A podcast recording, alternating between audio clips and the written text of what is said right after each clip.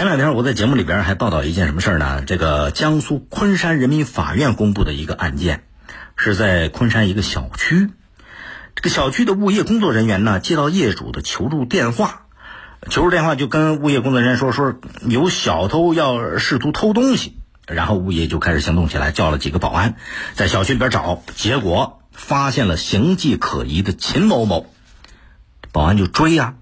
这个秦某某就在前面跑，在追赶的过程当中，秦某某跳到河里边，给淹死了，不得了了！这个事儿，这秦某某的家属啊就告到法院，啊，要物业公司要赔偿，这个人死了要赔钱啊，这个什么精神损害费呀、死亡赔偿金，要求索赔一百五十八万。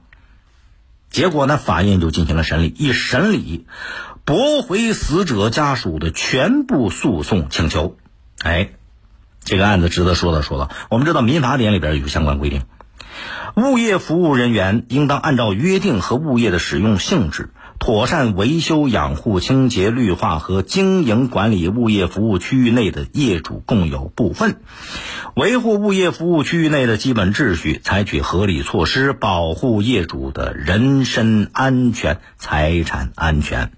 啊，对服务区里边违反有关治安、环保、消防等法律法规的行为怎么办？物业人员应当及时采取合理措施制止，向有关行政主管部门报告，并且协助处理。民法典里边，你看这个条例清清楚楚。那保安在追赶这个秦某某的过程当中，并没有对这秦某某有什么暴力伤害。只是在追，而且秦某某跳到河里边，没人逼着他非要往下跳，他不会游泳，结果他着急忙慌的自己跳下去了，并且在这过程当中还有一个保安想跳到河里边救他，所以在这过程当中保安没做错什么。那秦某某的死跟物业公司的行为没有因果关系，当然人家物业公司就不应该承担任何责任。但是呢，这个死者家属没完。死者家属说了，说这秦某某他没偷东西，就是在小区里边正常行走的。这个已经被警方调查否定了，因为警方在这秦某某他不死了吗？从他身上发现了十几只塑料袋包装的那个珍珠耳钉啊、戒指、项链这些物品，还有一些现金。然后就在当天，小区也有业主向警方报警，说自己家丢了一万多块钱现金，呃，包括了几千块钱的购物卡。这说明什么？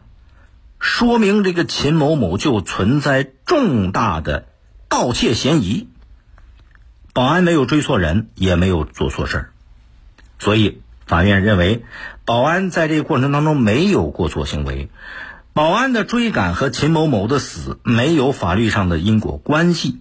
那，这个秦某某，这个家属要求索赔的，法院不予支持，驳回了全部诉讼请求。实际上，你发现法院的这个判例啊，具有标本的意义。法律就是对事实的尊重，对公平的维护。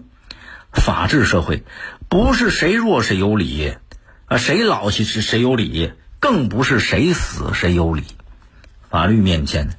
什么叫公平？人人平等，有错你就有责任，没有错凭什么担责呢？所以，法律法治就应该被信仰，应该成为一种生活方式，被坚定的守护。更多内容，请下载荔枝新闻和我苏客户端。你也可以关注江苏新闻广播的官方微博、微信。更多广播节目、优选音视频和大蓝鲸商城，请登录大蓝鲸 APP。